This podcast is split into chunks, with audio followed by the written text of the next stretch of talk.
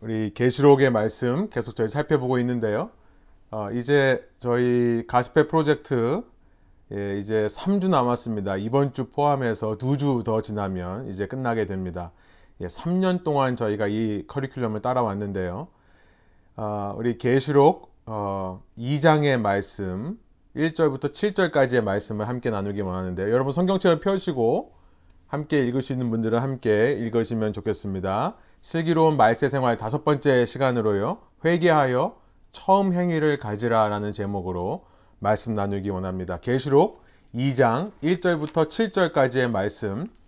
아, 제가 먼저 홀수절 1절부터 홀수절을 읽겠습니다. 마지막 7절은 우리 함께 읽기 원하는데요. 여러분 자리에서 마이크를 켜지 않으셔도 됩니다. 함께 하나님 말씀 읽기 원합니다. 제가 먼저 1절 읽겠습니다. 에베소 교회의 사자에게 편지하라. 오른손에 있는 일곱 별을 붙잡고 일급 금초대 사이를 거니는, 거니시는 이가 이르시되 내가 내 행위와 수고와 내 인내를 알고 또 악한 자들을 용납하지 아니한 것과 자칭 사도라 하되 아닌 자들을 시험하여 그의 거짓된 것을 내가 드러낸 것과 또 내가 참고 내 이름을 위하여 견디고 게으르지 아니한 것을 아노라. 그러나 너를 책망할 것이 있나니 너의 처음 사랑을 버렸느니라. 그러므로 어디서 떨어졌는지를 생각하고 회개하여 처음 행위를 가지라. 만일 그리하지 아니하고 회개하지 아니하면 내가 내게 가서 내 촛대를 그 자리에서 옮기리라. 오직 내게 이것이 있으니 내가 니골라 당의 행위를 미워하는도다. 나도 이것을 미워하노라. 함께 읽습니다. 귀 있는 자는 성령이 교회들에게 하시는 말씀을 들을지어다. 이기는 그에게는 내가 하나님의 낙원에 있는 생명나무의 열매를 주어 먹게 하리라. 아멘. 예, 슬기로운 마일세 생활 다섯 번째 시간입니다. 이 시리즈를 통해서 우리는 우리가 살고 있는 이때가 바로 말세 마지막 때라는 사실을 나누고 있습니다. 오랜만에 다시 한번 이 말세에 대한 그림을 보여드리면 유대인들에게 있어서 말세라고 하는 것은 세상 역사의 끝이었습니다. 현 시대가 끝나고 새 시대가 시작되는 직전이 바로 말세, 이 말세 때 메시아라는 하나님의 기름 부으신 왕이 나타나서 온 세상을 정복하고 심판합니다. 그리고 이후부터는 그 왕이 다스리는 새 시대가 생길 것이다 라는 사고방식으로 하나님의 말씀을 이해했던 것입니다. 그런데 예수님이 오셔서 이 말세에 대한 생각을 완전히 바꿔 놓았다라고 말씀을 드렸죠. 우리 기독교인들은 그런 말세, 유대인들이 말하는 말세를 기다리는 사람들이 아닙니다. 혹은 어, 이 유대교들이 믿는 말세가 아니라 어쩌면 한국 사람들에게 익숙한 이 다른 말로 한국적인 무속신앙, 샤머니즘에서 나온 이승과 저승의 개념으로 이 말세를 이해하면 안 됩니다. 저는 이 신앙생활 오래 하신 분들도 한국 문화에 자리 잡고 있는 이 이승 저승 문화에서 이 생각에서 벗어나지 못하시는 것을 볼 때가 아, 참 많이 있습니다. 이 수십 년을 신앙생활을 해도 아직도 내가 이 천국을 내가 이 세상과는 분리된 저 세상으로 가는 것이라고 이해하시는 분들이 꽤 있다는 겁니다. 이승 저승의 개념이죠. 이 유대교적인 사고방식과 비슷합니다. 아, 그래서 여러분 성경을 배워야 됩니다. 성경 공부가 참 중요한 것 같습니다. 그냥 듣기 좋은 교훈의 말씀만 하는 것이 아니라 성경을 가지고 공부를 하며 연구하며 말씀을 전해야 된다 생각이 듭니다. 특별히 이 마지막 책 계시록에 대해서 우리가 배워야 되는데요. 이 지난 시간까지 제가 말씀드린 대로 예수님이 오셔서 회복하신 말세라고 하는 것은 우리가 살아가고 있는 이 시간입니다. 겉으로 보기에는 세상 왕국이 다스리고 있는 것처럼 보이지만 그 커튼을 젖히면 그 베일을 한꺼풀 벗기면 그 뒤에 예수 그리스도가 계시고 계시는 세상. 세상은 이미 예수 그리스도의 초림, 정확히 말하면 예수님의 십자가와 부활 사건으로 인해서 이 세상에는 이미 예수 그리스도의 보이지 않는 새로운 세상이 시작되었습니다.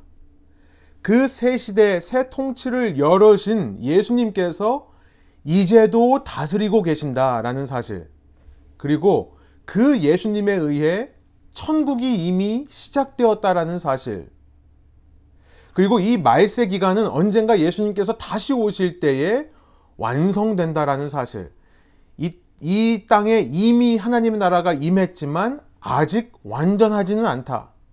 완전한 통치는 주님 다시 오실 그날에 완성되는 것이다. 바로 이것이 말세에 대한 성경에서 제시하는 바른 시각이고 바른 믿음이라는 것입니다.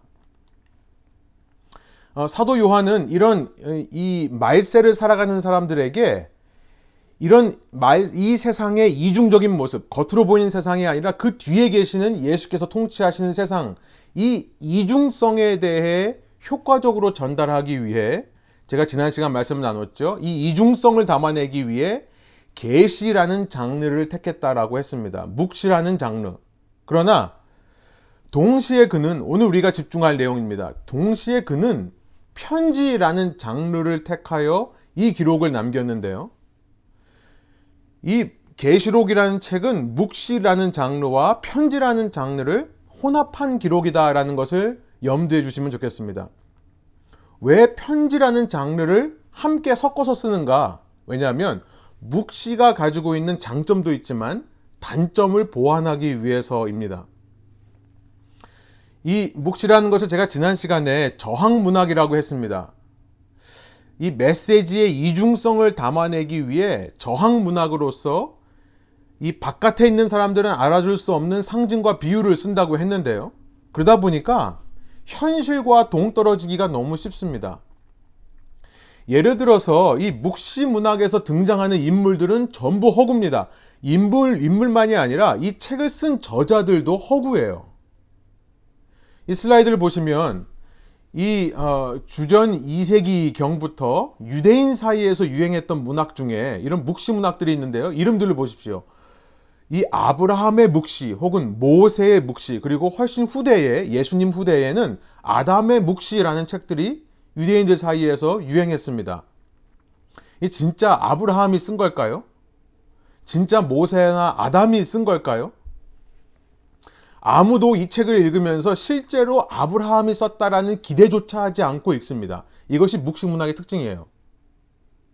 그저 내가 하고 싶은 메시지를 유명한 사람들의 이름을 빌어서 관심을 끌기 위해 더 흥미를 돋구기 위해 이렇게 쓰는 거죠. 읽는 사람도 쓰는 사람도 실제 이런 인물이다라는 것을 염두에 두지 않고 읽고 씁니다. 이 신약 시대에 와서는 베드로의 계시라는 책이 꽤 많이 유명합니다. 주후 2세기 이후에 나온 책인데요. 또 바울의 계시라는 책도 굉장히 유명합니다. 실제 베드로 바울과는 무관한 기록이에요. 묵시문학은 그 내용조차 환상에 관한 것이기 때문에 실제 생활과 아무런 연관이 없어도 괜찮았습니다. 이런 단점들이 있는 거예요. 그래서 사도 바울은, 아, 사도 요한은요, 이 묵시 문학의 형식을 빌어서 글을 쓰면서 이 글을 편지라는 장르로 담아냅니다. 교회들에게 보내는 편지로 쓰는 거예요. 1장에 보시면 요한이 편지한다라는 말로 4절 시작합니다. 아시아에 있는 일곱 교회에게 편지하노니 어, 그러나 자기의 이름으로 편지를 쓰지만 이것은 내가 보내는 편지가 아니라 삼위일체 하나님이 보내시는 편지다라고 설명하고 있어요. 이제도 계시고 전에도 계시고 장차 오실 이 성부 하나님입니다. 그리고 그의 보좌 앞에 있는 일곱 영 성령 하나님을 가리키고요. 또 신실한 증인이시요 죽은 사람들의 첫 열매이시요 땅 위의 왕들의 지배자이신 예수 그리스도 성자 하나님 이 삼위일체 하나님께서 당신들에게 일곱 교회에게 편지를 보냅니다라고 이야기하고 있습니다. 그러면서 이 은혜와 평화가 여러분의 있기를 빕니다. 한국말에는 5절에 나오지만 영어에는 4절에 나옵니다. Grace to you and peace. 어, 이것은 당시 편지를 쓰는 형식입니다. 우리 사도 바울의 편지에서 봤듯이 당시 편지를 쓸 때는 이 표현을 항상 썼던 것입니다. 당시 편지의 형식을 그대로 따르면서 이것은 비현실적인 어떤 메시지가 아니라 여러분이 이 편지를 읽을 때는 다른 묵시문학을 읽을 때처럼 아 다 거짓말이거니 그냥 꾸며낸 이야기거니 라고 읽지 마시고 이것은 분명한 발신인과 분명한 수신인이 있는 편지라는 것을 기억하며 읽으십시오 라고 이 글을 시작하는 것입니다. 이것은 사도 요한의 어, 의도가 아니라 사실은 하나님의 의도였어요. 이렇게 하나님께서 말씀하셨습니다. 11절이에요. 하나님께서 말씀하시는데 예수 그리스도께서 말씀하시는데 내가 보는 것을 책에 기록하여 일곱 교회 곧 에베소와 서모나와 버가모와 두아디라와 사대와 빌라델피아 라우디게, 라우디게아의 교회로 보내라라고 말씀하셨기 때문에 그렇습니다. 성령께서 사도 요한을 감동시키셔서 이 기록을 쓸 때 편지로 써서 보내라고 했던 것이 왜 이렇게 중요할까요? 말씀드린 대로 발신자와 수신자가 명확하기 때문에 그렇습니다. 다른 말로 말하면 이 편지의 내용들은 우리 현실과 밀접한 관계가 있는 메시지이기 때문에 그렇습니다. 발신자는 말씀드린 대로 삼일체 하나님, 수신자는 일곱 교회입니다. 당시 지도를 보시면 지금 이 팻모스라고 하는 것이 반모섬, 이 사도 요한이 유배되어 있는 섬입니다. 사도 요한은 에베소 교회의 담임 목회자였습니다. 이 에베소를 중심으로 해서 이 교회의 순서가 시계 방향으로 이렇게 한 바퀴 돌게 되어 있는 거예요. 이 당시 실제 소아시아 지역에 이 어, 포스털 서비스, 그러니까 우편 배달 이 배송 루트와 똑같은 루트입니다. 당시 모든 물류와 편지는 바로 이러한 순서로 이러한 원을 그리면서 전달되었다라고 해요. 그러니까 이 편지를 받는 사람들은 아, 지금 사도 요한이 우리가 너무나 친숙한 이 유통 경로를 통해서 이 편지를 보고 있구나라고 알게 되는 것입니다. 분명한 역사적인 배경이 있고 역사적인 발신자와 수신자가 있다는 사실. 그렇단 얘기는 이 일곱 교회들에게는 이 내용은 그냥 어떤 환상의 내용이 아니라 그들의 현실 속에 반드시 적용되어야 되는 메시지였다는 것을 의미하는 것이죠. 그들이 이 편지를 받았을 때 이것을 현실과 동떨어진 어떤 메시지가 아니라 어떤 관념적인 추상적인 메시지가 아니라 자신들의 삶과 직접적인 연관이 있는 메시지로 받아들였다라는 겁니다. 일곱 교회가 돌려본다라는 것이 재밌습니다. 여러분, 일곱 교회가 돌려보게 되어 있다는 것이 무엇을 뜻할까요? 에베소 교회에 보내는 편지가 에베소만이 아니라 서머나, 버가모 교회, 두아디라 교회, 사대 교회, 빌라델피아, 라우디게아 모든 교회에게 해당된다라는 말씀이죠. 돌려보는 겁니다. 또 7이 상징하는 것이 있다고 지난 시간 말씀드렸죠. 완전수입니다. 그러니까 모든 시대 모든 교회들이 이 메시지를 내 자신의 삶에 적용할 수 있어야 된다라는 사실을 먼저 짚어보기를 원해요. 여러분 하나님께서 말씀을 우리에게 주시면서 성경에서 가장 많이 신약에서 택하신 것 중에 하나가 편지입니다. 이 편지라는 장르를 택하신 것에 상당한 의미가 있다는 것을 우리가 깨달아야 됩니다. 저는 늘 말씀은 화살이라고 생각하는데요. 화살로 비유해 보면 화살은 그냥 어디서부터 날라와서 어딘가에 우연히 맞는 것이 아니죠. 쏘는 사람이 분명히 있고 그 화살이 맞히고자 하는 관역이 분명한 것이 화살입니다. 허공에 대고 화살을 쏘는 법이 없습니다. 저는 편지라는 것이 오늘날 많이 없어졌습니다만 여러분 오늘처럼 이 인터넷이라는 매체를 통해 불특정 다수에게 메시지를 던지는 것과는 비교할 수 없는 이 말씀에 무게가 있습니다.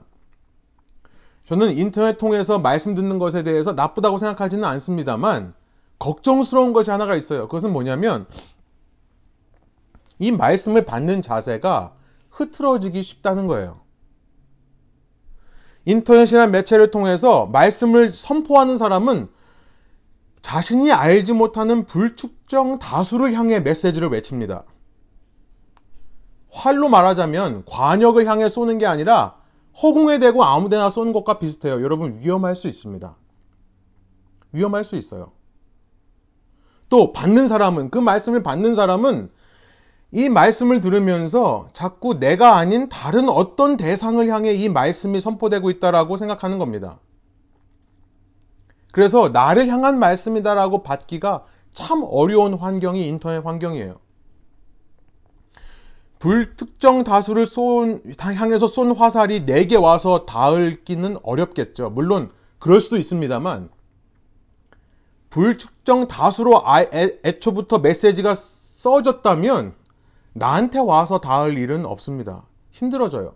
또 그런 말씀을 듣다 보면 이 말씀을 들어야 되는 순간에도 자꾸 구경하는 자세가 된다는 거죠. 마치 엔터테인먼트를 보는 것처럼 관람하는 자세로 되기가 되게 쉽다는 것입니다. 이런 상황이 익숙해지다 보면 어느샌가 하나님 말씀을 받을 때 내 마음에, 내 가슴에, 내 관절과 골수에 찔러 쪼개는 말씀이라고 받기보다는 그냥 귀에 듣기만 좋은 말씀만 취하게 되는 자세가 우리 안에 생길 수 있다는 겁니다. 여러분, 말씀을 전달하면서 여러분께 늘 말씀드리고 싶은 겁니다. 어떤 말씀을 들으시든지 누가 전하든지 그것은 오늘 나에게 주시는 말씀이라고 내가 받으면 내 말씀이 되는 겁니다. 그런 사람은요, 설교자가 내뱉는 수많은 단어 중에 한 단어라도, 한 문장이라도 하나님의 말씀으로 받고 내 마음 속에, 내 관절과 골수 속에 새겨 넣을 수 있는 것입니다. 설교자가 말을 잘하거나 준비를 많이 해서 설교의 은혜가 있는 것이 아닙니다. 물론 그것도 중요하지만요. 성령께서는 그러한 갈급한 심령으로 남을 향한 말씀이 아니라 화살의 끝이 내 가슴에 와서 꽂히기를 바라는 마음으로 말씀을 듣는 사람의 마음을 통해 성령께서 역사하시기 때문에 그렇습니다. 아무튼 말씀으로 돌아오면요. 죄송합니다.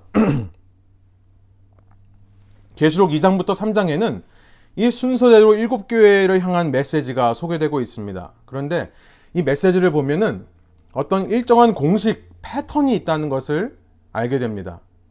우리가 오늘 읽은 2장 1절부터 7절, 제일 먼저 에베소 교회를 향하신 하나님의 말씀에 그 패턴이 잘 소개되고 있는데요. 이 편지들의 형식을 보면은 첫 번째 발신자로 시작합니다. 이 겉으로는 사도 요한이 쓰는 것 같지만 말씀드린 대로 예수님께서 이 편지의 발신자라는 것을 사도 요한이 이 환상적인 표현을 통해서 밝히고 있습니다. 이 표현은 환상적인 표현은 앞서 1장 12절부터 20절에서 예수 그리스도를 가리켜서 묘사했던 모습 그대로 인용하고 있는 것입니다. 1절 보시면요. 에베소 교회의 사자에게 편지하라. 오른손에 있는 일곱 뼈를 붙잡고 일곱 금초대 사이를 거니시는 이가 이르시되 앞서 1장에서 예수님을 소개했던 모습 중에 하나죠. 특별히 1장 마지막 20절에 보면 20절에 보시면 이 일곱 금초대는 일곱 교회다라고 설명하고 있고요. 오른손에 쥐고 있는 이 일곱 별은 무엇인가? 그 일곱 교회의 사자다라고 1장 20절에서 이미 설명해 주셨습니다. 사자라는 말, 영어로는 angel이라고 번역하고 있는데요. 이 angel이라는 단어는 그리스의 안겔로스라는 말을 그대로 번역한 겁니다. 영어가요. 왜냐하면 이 안겔로스라는 말이 무슨 뜻인지를 잘 몰라서 그래요. 여러분 생각하시는 뭐 날개 달린 머리 위에 링이 하나 있는 여러분 그런 천사의 모습을 떠올리시면 안 됩니다. 그거는 중세시대 때 문학가들이 만들어낸 그냥 상상하는 이미지일 뿐입니다. 어, 성경 어디에도 천사의 이 사자의 등에 날개가 달려 있다는 말은 없습니다. 이 사자라고 하는 말은 히브리 말을 그대로 번역하면요. 어, 메신저라는 뜻입니다. 메신저. 그래서 세 번역은 이 에베소 교회의 사자라고 번역하지 않고 에베소 교회의 심부름꾼에게 편지하라. 심부름꾼이라는 단어로 번역하고 있는데 이것도 참 좋은 해석이라고 생각합니다. 이 메신저, 에인절이라고 번역하고 있습니다만 이것은 교회의 감독 내지는 지도자 혹은 설교자를 의미하는 것일 수 있습니다. 당시 편지가 도착하면요. 그 편지는 모든 사람에게 돌려볼 수가 없습니다. 왜냐하면 하나밖에 없거든요. 지금처럼 복사 기술이 발달해서 여러분 저희가 모두 이렇게 성경을 들고 있는 시대가 아니었습니다. 편지는 두루마기, 이 두루마기에 쓴 하나밖에 없습니다. 그러니까 읽는 사람이 있는, 있는 겁니다. 이 편지를 회중 앞에서 읽는 사람, 혹은 말씀을 선포하는 사람이라고 이해하시면 되겠습니다. 메신저라고 하는 사람은 가장 먼저 하나님의 메시지를 받는 사람입니다. 자신이 먼저 교회의 대표로서 하나님의 말씀의 화살을 자신의 마음과 자신의 골수와 관절에 새기는 사람이 사자입니다. 그렇게 하나님의 말씀을 먼저 받은 사람이 회중 앞에서 읽습니다. 여러분, 이 읽는 내용은 내가 지어내는 얘기가 아닙니다. 내가 누군가를 설득하기 위해 쥐어짜는 메시지가 아니라 나에게 예수님께서 주신 메시지를 그대로 전달하는 사람이 사자라는 사실이에요. 아무튼 이렇게 예수님께서 이 메시지의 발신자 된다라는 것을 먼저 소개한 이후에 그 다음에 보면요. 칭찬의 내용이 이어집니다.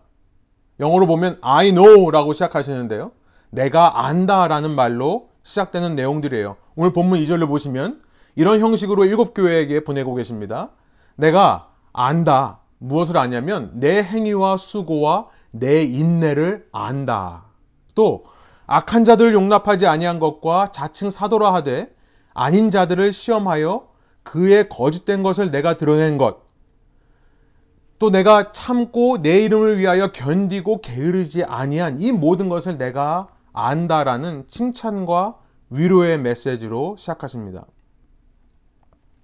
여러분, 어, 이 편지가 스크롤에 쓰여가지고 두루마기에 쓰여가지고 읽어지기 때문에요. 순서가 상당히 중요합니다. 어떤 말이 우리 귀에 먼저 들리냐가 중요한 건데요. 그렇죠. 우리가 눈으로 볼 때는 순서가 좀 덜 중요해지지만 귀로 들을 때는 첫 마디가 굉장히 중요합니다. 그런데 여러분, 내가 누구다라고 밝힌 이후에 첫 마디는 칭찬의 메시지라는 것을 우리가 기억할 필요가 있습니다. 칭찬. 하나님은 우리의 수고와 우리의 인내를 알고 계신 분이라는 거죠. 물론 우리는 실수합니다. 우리는 실패합니다. 그러나 우리의 실수와 실패보다 그분의 눈에 먼저 띄는 것은 우리의 귀한 헌신의 모습이 먼저 눈에 띄인다는 것을 우리가 꼭 기억해야 하겠습니다. 여러분, 모든 것이 사랑으로부터 시작되는 겁니다. 하나님의 나를 향한 사랑. 그렇기 때문에 나를 책망하신다 하더라도 결코 내가 싫어서 책망하는 것이 아님을 우리는 기억해야 합니다. 우리는 때로 혼내기 위해 칭찬할 때가 있죠. 저만 그런가요? 이 혼내려고 미리 좀 칭찬을 하는 경우 있습니다. 또 혼내기 전에 좀 뭔가 어색하니까 혹은 예의상 좋은 말을 먼저 건넬 때도 있습니다만은 우리 주님은 그런 분이 아니시라는 겁니다. 하나님은 우리의 비유를 맞추시기 위해 칭찬, 칭찬하신 분이 아니라 이것이 그가 우리를 바라보시는 본심이라는 거예요. 여러분 이것을 믿으시기 바랍니다. 저와 여러분은요, 하나님의 눈에 너무나 사랑스러운 존재입니다. 하나님이 괜히 입 바른 소리 하시는 거 아닙니다. 다섯 번째 교회 사대와 일곱 번째 교회 라우디게아에는 이 칭찬이 생략되어 있기도 합니다. 칭찬할 것이 없으면 그는 칭찬하지 않는 분이세요. 그러나 칭찬하신다면 진심이라는 것을 저희가 믿기 원합니다. 여러분, 칭찬을 받는 사람으로서 우리가 사랑을 받는 사람으로서 여유와 어떤 그런 어, 자존감이 있을 때에 그때 우리는 주님을 더 닮아지고 싶은 건 그런 마음이 드는 것이죠. 우리의 변화에 대한 욕구는요, 주님의 충만한 사랑으로부터 시작된다는 것을 꼭 기억하시기 바랍니다. 이 칭찬의 내용 이후에 이어지는 것이 그러나 책망의 메시지입니다. 책망의 메시지. 오늘 4절을 보면 유명한 말씀이죠. 그러나 너를 책망할 것이 있나니 너의 처음 사랑을 버렸느니라. 이 에베소라는 교회를 생각해 보면요. 개척자가 누굽니까? 사도 바울이 이 2차 전도 여행을 끝나고 돌아오는 길에 에베소에 들렸다가 3차 전도 여행에 무려 3년이라는 시간을 이곳에 공들여서 세운 교회가 에베소 교회입니다. 그리고 사도 바울의 아들과 같은 디모데가 사도 바울을 이어서 이 교회의 담임 목사로 섬겼었습니다. 디모데 이후에는 사도 요한이 여러분 예수님의 3대 제자 중에 한 명이었던 사도 요한이 담임했던 교회로 알려져 있습니다. 반모섬으로 유배되기 전까지요. 여러분 예수님께서 십자가에서 돌아가시면서 사도 요한에게 부탁하신 분이 한 분 계시죠. 누굽니까? 예수님의 친어머니 마리아입니다. 여러분 생각해 보세요. 사도 요한이 이 교회에 어, 심우했다면 그 사도 요한이 모시는 예수의 어머니 마리아도 이 교회 교인이었을 것입니다. 예, 기독교 전통은 마리아도 이 교회에 출석했다라고 기록합니다. 상상을 해보세요. 바울이 개척한 교회, 디모데가 사역하고 사도 요한이 사역하고 누구보다 예수님의 어머니가 출석하던 교회. 여러분 상상이 되십니까? 예수의 어머니 마리아가 계셔가지고요. 예수님에 대해서 직접 물어볼 수 있는 그런 교회였던 것입니다. 요한복음을 쓴 저자가 목회하는 교회, 그런 전통과 내력이 있는 교회였기에 자칭 사도라고 말하는 사람이라 할지라도 이 교인들 앞에서는 자신들의 거짓이 드러날 수밖에 없는 그런 수준 높은 교회였습니다.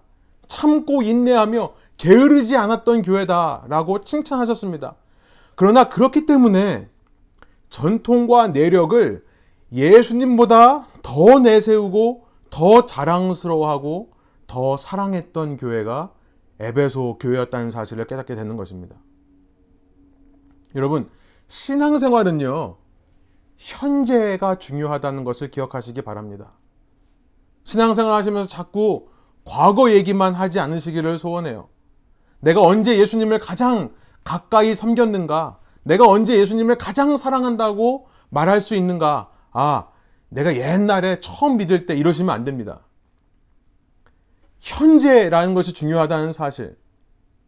내가 소식적의 말이야, 내가 왕년의 말이야, 나 때는 말이야, 이런 말 하지 마시고요. 물론 굳이 누가 물어보면 알려줄 수는 있지만요. 그보다 오늘 내가 이 첫사랑을 얼마나 회복하여 살고 있는지 그것을 간증하시는 저와 여러분 되기를 소원합니다. 그런데요, 이 책망으로 이 메시지가 끝나지 않습니다. 책망 후에는 이 문제를 어떻게 해결할 수 있는지 그 방안을 말씀하시는데요. 그것이 바로 오늘 우리가 주목하고자 하는 이 회개의 메시지라는 것입니다. 회개의 메시지가 이 일곱 교회에게 공통적으로 반복해서 어, 기록되어 있습니다. 오늘 본문을 보시면 5절 6절인데요. 그러므로 어디서 떨어졌는지 생각하고 회개하여 처음 행위를 가지라. 만일 그리하지 아니하고 회개하지 아니하면 내가 내게 가서 내 촛대를 그 자리에서 옮기리라. 오직 내게 이것이 있으니 내가 니골라 당의 행위를 미워하는도다. 나도 이것을 미워하노라. 예수님의 책망은 그 책망 자체가 목적이 아니라는 것을 기억할 필요가 있습니다. 비난하고 정죄해서 구원의 역사에서 끊어버리고 배제하려고 하시는 것이 아니라 이 잘못을 일깨워 줌을 통해 그가 회개하고 돌아오기를 기다리시는 하나님. 잘못이 없는데도 일부러 흠잡는 분이 아니십니다. 이 잘못이 없는 사람들은 또 회개의 메시지를 말씀하지 않기도 합니다. 이 두 번째 교회인 서머나나 여섯 번째 교회인 빌라델피아 교회에는 이 부분이 생략되어 있습니다. 그러나 여러분, 일곱 교회에 돌려본다는 메시지를 기억하시기 바랍니다. 이 일곱 교회가 모두 이 말씀을 받아보면서 자기 자신에게 적용해야 될 것은 선자는 넘어질까 조심하고 이미 넘어진 자라 할지라도 회개함으로 주님께 다시 나오는 것을 주님께서 원하시기에 이 편지를 써서 보내라라고 했다는 사실을 우리가 기억해야 합니다. 여러분, 예수님이 어떤 분이라고 말씀하고 계시는 겁니까? 그는 어떤 경우에도 이걸 기억하십시오. 그는 어떤 경우에도 우리를 향하신 그 첫사랑을 잃어버리시는 분이 아니라는 사실이에요. 때로 우리는 그 첫사랑을 잃어버리지만 우리는 어디서부터 떨어졌는지는 모르지만 어디서부터 떨어지는 사건들이 늘 있지만 그러나 예수님은 우리를 향한 첫사랑을 끝까지 영원토록 변치 않으시는 분이다라는 사실. 우리가 요즘 사사기를 묵상하며 이것을 살펴보지 않습니까? 우리는 끊임없이, 아니, 하루에도 몇 번씩 첫사랑을 저버리는 존재입니다. 그러나 그는 하나님은 한 번 사랑하시기로 결단하시면 영원히 그 마음 변치 않으시는 분이라는 사실. 그렇게 배반하고 그렇게 하나님을 미워하고 그렇게 불순종해도 한결같이 기다려 주시고 회개하고 돌아오기를 바라시는 분. 여러분 우리가 신앙생활을 하면서 착각하지 말아야 되겠습니다. 우리가 신앙생활 하면서 자꾸 하는 착각은 뭐냐면 내가 회개해야 할 짓을 하지 말아야 된다는 생각이에요. 예, 그것도 중요해요.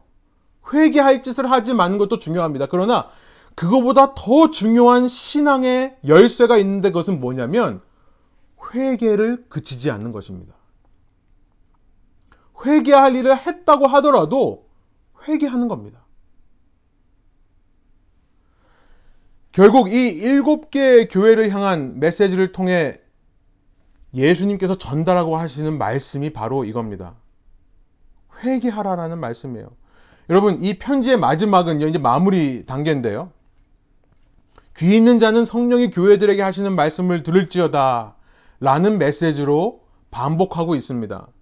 여러분, 이게 무슨 말씀인지 아세요? 귀 있는 자는 성령이 교회들에게 하시는 말씀을 들을지어다. 여러분, 무슨 말씀을 귀 있는 자들이 들으라고 말씀하시는 건가요? 회개하라는 메시지입니다. 다른 것이 아니에요. 회개하라는 메시지. 아니, 저는 이 말씀을 읽으면서, 아니, 하나님, 지금 이런 말씀을 하실 땐가요? 라는 생각이 들어요. 제가 이 말씀을 준비하면서 새삼스럽게 저는 이 말씀에 이해가 안 됐습니다. 아니, 지금 이런 말씀을 말씀하실 상황인가? 외부에서는 기독교를 향한 핍박과 박해의 물결이 날마다 거세지고 있는 상황입니다. 내부에서는 우리 2장, 3장에 나온 대로 가만 읽어보면요. 이 내부의 교회들의 문제가 있어요. 내부에서 거짓 교사들이 판을 치는 겁니다. 니골라당이라고 소개됐던 이 이단 세력이 할 수만 있으면 택하신 자들도 미혹하려고 하는 이런 조짐이 교회 내부에서 일어나는 시대. 외부로부터 공격, 내부로부터 분열. 그런데 이때 교회에 남아있는 사람들을 어떻게든지 위로해서 어떻게든지 거기에 잘 붙들어, 붙들고 계십시오. 그 자리를 잘 지키십시오. 라고 하는 메시지가 아니라 상황이 이러니까 너희가 회개하라. 상황이 이러니까 답은 회개밖에 없다. 저희는 너무나 위로의 메시지에 익숙한데요. 이런 상황 속에서 우리가 듣고 싶은 메시지가 아니라 그러니까 너희가 회개해 라고 하는 말씀이 잘 이해가 되지를 않습니다. 그런데 잘 생각해 보니까요. 그것이야말로 우리의 믿음을 굳게 하는 유일한 방법이라는 것을 생각해 보게 됩니다. 믿음이라는 것은요, 상황에 따라 대처하는 대처법을 말하는 것이 아닙니다. 위기 모면법, 처세술, 이런 것이 신앙이 아닙니다. 믿음이 아니에요.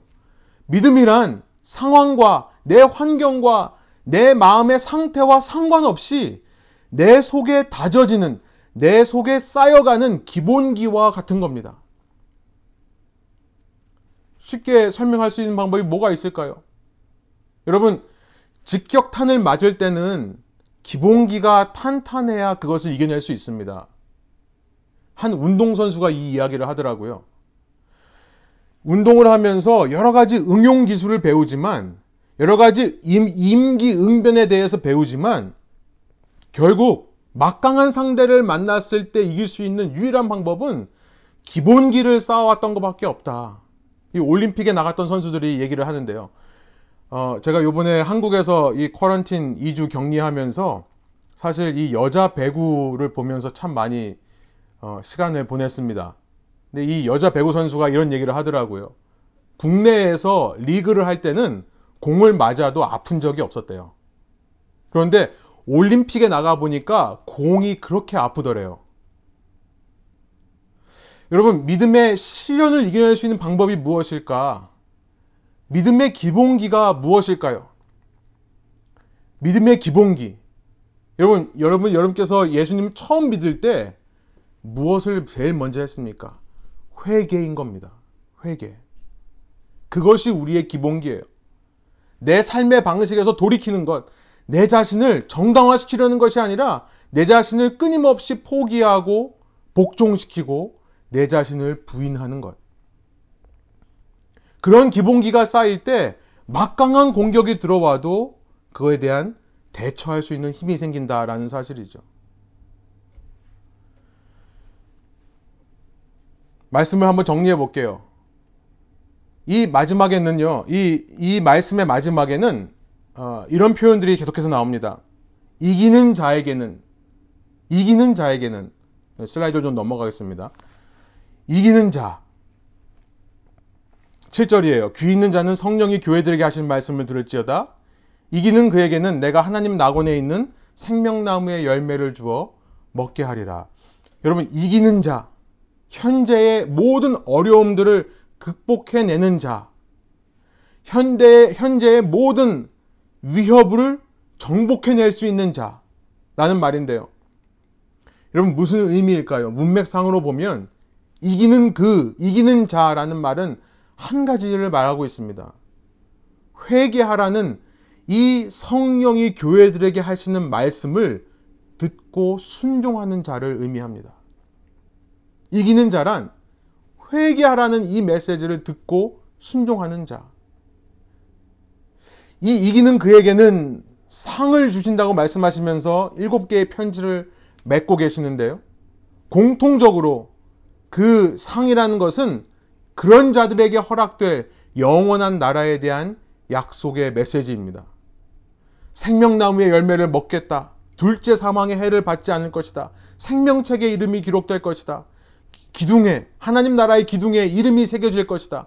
영원히 통치하고 다스릴 것이다. 등등의 표현들이 나옵니다. 여러분, 이 말세를 사는 동안 우리는 기억해야 합니다. 이 땅의 전부가 아니라는 사실을 늘 기억해야 합니다. 저 저와 여러분은요, 이 땅에서 정의해주는, 이 땅에서 말하는 나로서의 삶이 전부가 아닙니다. 저와 여러분의 정체성 속에는 우리를 향해 첫사랑을 영원히 변치 않으시는 하나님의 사랑을 받는 존재라는 것이 들어 있습니다. 우리는 이 땅에 함몰될 사람들이 아니에요. 그렇기 때문에 이 땅에서 우리가 무엇을 누리며 사는가? 얼마나 성공하고, 얼마나 인기를 얻고, 얼마나 부를 축적하고, 얼마나 평화로운 삶을 사는가? 이것이 우리 삶의 전부가 아니라는 사실을 기억해야 합니다. 요즘 젊은이들 사이에 노후 대책이 큰 이슈입니다. 여러분, 우리는요, 노후 대책보다 사후 대책을 더 준비해야 되는 사람들입니다. 사후 대책에 더 큰 투자와 준비를 해야 되는 사람들이에요. 그 준비란 무엇인가? 여러분, 이 편지를 통해 일곱 번이나 반복하며 말씀하시는 겁니다. 그 준비란 무엇인가? 언제나 기본기인 회개라는 거예요. 세상은 오늘도 우리 보고 회개하지 말라고 합니다. 저는 이 세상에 불어닥친 그리스도인들에게 가장 불어닥친 가장 큰 위협 중의 하나가 바로 이런 풍조라고 생각합니다. 회개하지 말라고 해요. 그냥 너는 너다운 게 최고다라는 말을 합니다.